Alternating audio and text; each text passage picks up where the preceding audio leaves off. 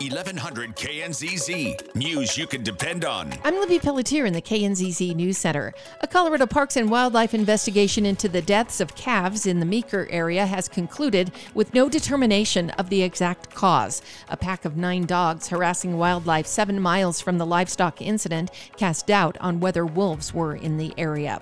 State Division of Motor Vehicles sending out letters to 66,000 vehicle owners whose vehicles may have been recalled due to defective airbags. Drivers who were not the original owners of their vehicle may not be aware of the recall or might have inadvertently dismissed the notification from the manufacturer and can expect those letters in mid February.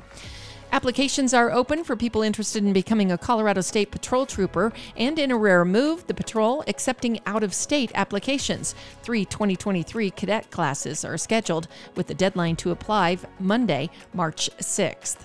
Another speed enforcement in Mesa County coming up Friday. The State Patrol and Grand Valley law enforcement spreading the message of safe speeds and safe driving actions to motorists on I 70. The patrol says speed campaigns have been conducted monthly since October and have seen a significant reduction in fatal and injury crashes.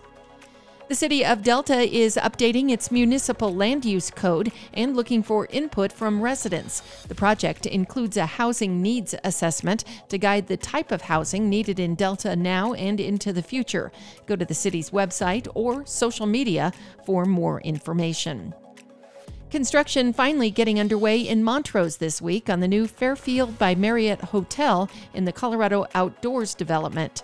Heavy machinery is in place to begin lifting 54 modular buildings into place, about 8 to 12 units a day. The hotel units are finished rooms with everything already inside and were built in South Dakota and shipped to Montrose. I'm Libby Pelletier in the News Center.